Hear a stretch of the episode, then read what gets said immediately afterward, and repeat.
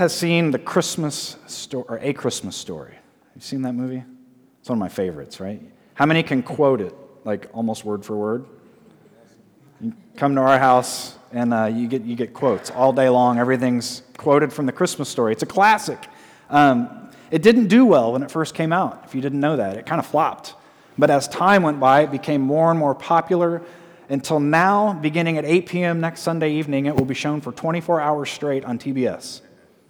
So you can just watch it again and again.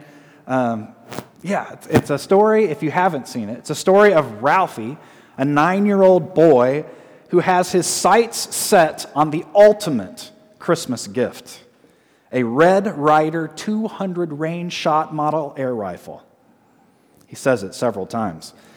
And throughout, throughout the movie, he schemes in an effort to receive this ultimate Christmas gift. But everyone keeps saying what to him? You'll shoot your eye out. He has hilarious daydreams of the adventures he's going to have with his trusty blue steel beauty. Now, the story is popular, I think. This is my thought, because we all have that story, don't we? Of the ultimate Christmas gift. Do you remember as a kid that gift that you got to open? That, that gift that made your eyes light up. Hopefully, you all have that story, and it helps you identify with Ralphie. Um, so I ask you, what did you ask for? And, and if you're comfortable to share, what, kind, what was your ultimate gift?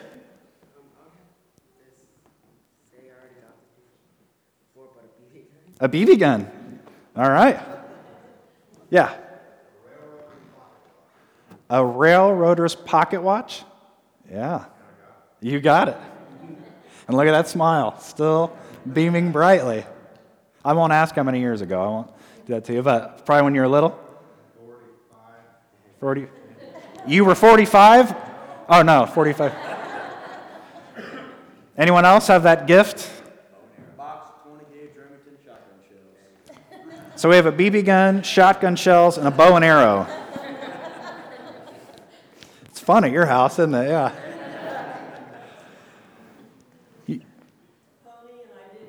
You, didn't get your pony. And she's not the least bit bitter about it. It's like that, like that commercial where the guy looks out his window. Have you seen it? I think it's Mercedes. I don't know. He looks out his window every morning as a kid to see, and finally, as an adult, he sees it and he has that moment. The ultimate Christmas gift. I wanted a Nintendo, the one from 1985. Uh, I begged and pleaded for four years before I finally opened that up at around the age of nine. And uh, yeah, I got it. I finally had the ultimate gift, and there was dancing and there was rejoicing. Um, it's caught on film somewhere.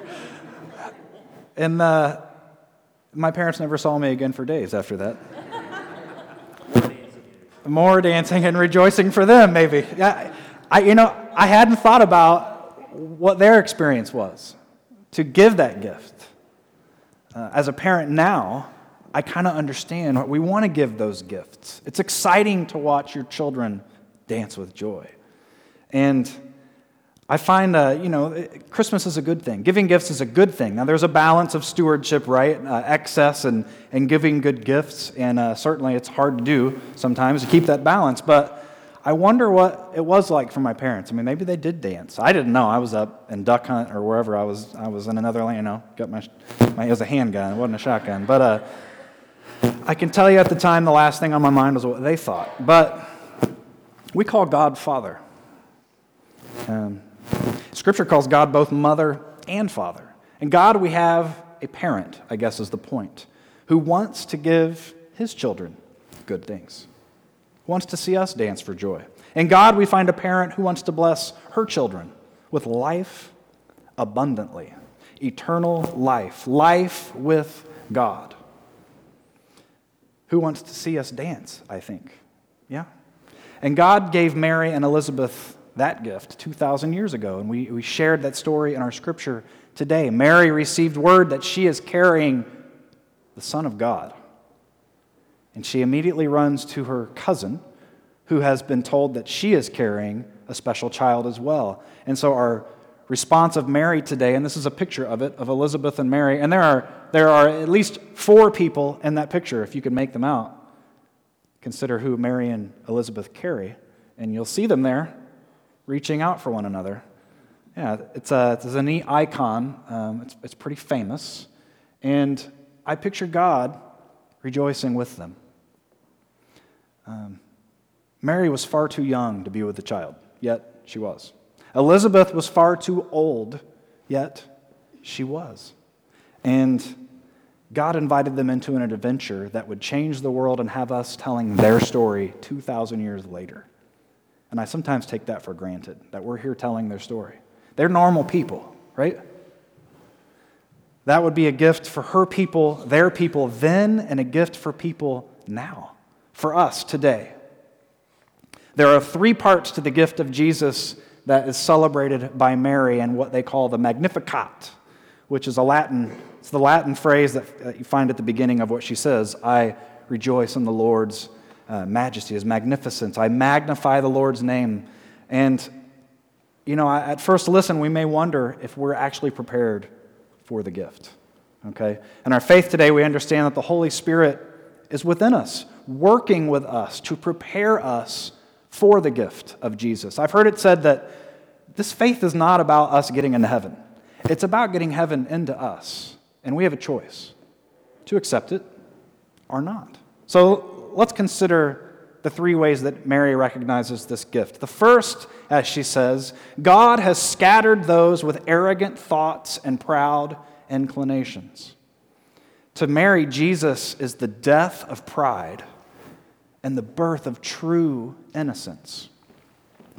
Christ is the light of the world, it's the language we use, reveals things as they are, and the gift of Jesus brings what Simeon tells Mary in just a short while that there will be a sword which pierces her soul. That's strange language, isn't it?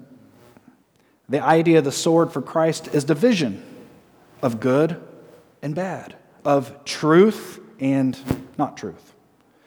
Uh, we're given the means through Jesus to sort out our lives, to know what's right and what's wrong. We find the light within us to reveal to us a better way to live, and then the offer for us to follow it. We have a choice, don't we? If we long for Christ because we want better. Not why you're here today. Uh, and God's promise is fulfilled through the presence of Jesus in our souls as a sword that speaks truth, that turns on the light. When we're making decisions and choices, if we turn to God and actively engage God in conversation uh, with the Holy Spirit through prayer, both, both talking and listening helps, uh, we will be given the wisdom of Jesus Christ. That's a promise. And we will know good from bad. Uh, sometimes that comes through the collective body of the church because we have to lean on, upon one another, right? The Spirit's present here in a way that's unique that it will never be on our own. The Quakers have a practice which is quite interesting. If you have a tough decision to make, all right, just picking you out, Dawson. If you have a tough decision to make, maybe it's where do I go to school? Or maybe it's what do I do with my life? Or, or maybe a particular circumstance you're not sure what to do. You might, if you're a part of the Quaker church, select some people from the congregation to sit around you and ask you questions. They're not allowed to give you advice, but they're allowed to ask you good questions, the right questions, questions for you to think through and with the presence of the Spirit come to realize where God might be calling you. It's a neat practice, isn't it? It's really hard to listen and ask questions and not give advice or give loaded questions.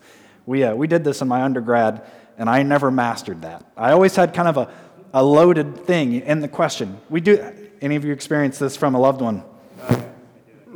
You do, okay. You do it. You're not lifting up and saying, yes, it's done to you. Okay, good. Yeah. Only questions because it helps the person get to the matter in their soul to distinguish the way the sword is sorting things out, the way the light is turning things on. And with the gift of Jesus, Mary declares that the moral revolution has begun. And we will know right from wrong. What a gift. The second gift, as Mary puts it, God has pulled the powerful down from their thrones and lifted up the lowly. This is a social revolution. William Barclay tells the story of a wandering scholar of the Middle Ages named Muretus. In, in an Italian town, Muretus took ill and was taken to a hospital for the poor and the homeless because he was a wanderer. The doctors were discussing his case in Latin, uh, never dreaming he could understand it, and they suggested that since he was a worthless wanderer, they might use him for medical experiments. He looked up and answered them in their own learned tongue Call no one worthless to whom Christ died. For Barclay, when we have realized that Christ died for all people, and let that soak in, for all people, it's no longer possible to speak about a common human being. With Christ, the social grades are gone. And there are many groups of people in our world who are still regarded as less than. Maybe not by oral title, maybe we don't voice it, but we can look at how people are treated. Women, particularly girls around the globe, are abused, used, trafficked, and degraded in alarming rates. And it doesn't take much research to, to see this. People of color are still fighting for their full freedom everywhere. In some areas, Christians fight for the right to live and go to church. In other areas, Muslims fight for their right to live and go to mosque. The lower and middle classes are still being asked to support the upper class. There are still refugees of war with no place to go. The poor, the weak, the have nots, they're not regarded as priority for our society. It's kind of bleak, isn't it? God began the destruction of separation of power and prestige in the womb of a very young teenage girl, unwed, pregnant, shamed, the daughter of a priestly line who grew up in the backwater town of Nazareth. God started the revolution there. With the presence of Jesus Christ, the social revolution is begun in the ever growing population of the church. We represent one third of the world, folks. That's pretty, that's not bleak, is it? That's good news. It means if we lined everybody up in a one line across the entire planet, you could reach out to your left and right and hold the hand of someone who, who doesn't know Christ. And if every Christian did that, everyone would know Christ. That's not coincidence, I don't think. And yet, here we have Mary recognizing this, and she sang with joy. The third gift, as Mary sings it, is that God has filled the hungry with good things and sent the rich away empty handed. It's a great reversal of the world's ways, yes? And this is a common theme in the Gospel of Luke. Uh, you could look at a society without Jesus, and you'll see one where everyone works to amass as much as possible for themselves. Uh, a non Christian society provides opportunity for every person to focus on building themselves up without taking the time or asking people to look out for one another. A Christian society is one where no person dares to have too much while anyone has too little. A society with Jesus is one where people, as John Wesley puts it, where they earn all they can, they save all they can, and they give all they can. I'm pretty good at the first two. Are you with me? Uh, where people receive only to give away. I know a strange notion for our world today. It is, but a notion made reality with the gift of Jesus. Jesus Christ is the beginning of the economic revolution. Interesting thing about Mary's proclamations of her gifts, um, she's, she's talking about the Messiah that grows in her womb. And she doesn't sing of things that will happen. There's no future language in Mary. She sings of things that have already happened. For Mary, the promise is so guaranteed that it's as good as done. She and Elizabeth dance and sing for the joy of the promise which God has made a reality in their children. They're receiving the gift of God before it has even been born. Isn't that amazing? That's the kind of faith I look up to. Now, they are dancing for joy long before Christmas morning, long before they've opened that ultimate Christmas gift. Um, because they know the ultimate Christmas gift is already a reality God's promise. God fulfills his promises. Amen? That is the good news, and the promise is fulfilled in the coming of Jesus Christ. So here we are today, you and I, in Darlington, or wherever you hail from, wherever you work, wherever you spend your time, wherever you do your hobbies. And I ask you, is our world perfect? I mean, no, right? We're adamant. No, no. Is our world structured for the sake of the proud? Yeah. Is our world structured for the sake of the powerful? Is our world structured for the sake of the rich? Hear this, friends. Jesus Christ brings the promise of God to life within us. Or, as some talk about these stories, we're all impregnated with the Christ within. Do we dance for joy? Are you ready to receive the gift to give up pride, power, and the thirst for money? Are you ready to live a life which reflects a commitment to the leading of Jesus Christ as a sword which pierces your soul?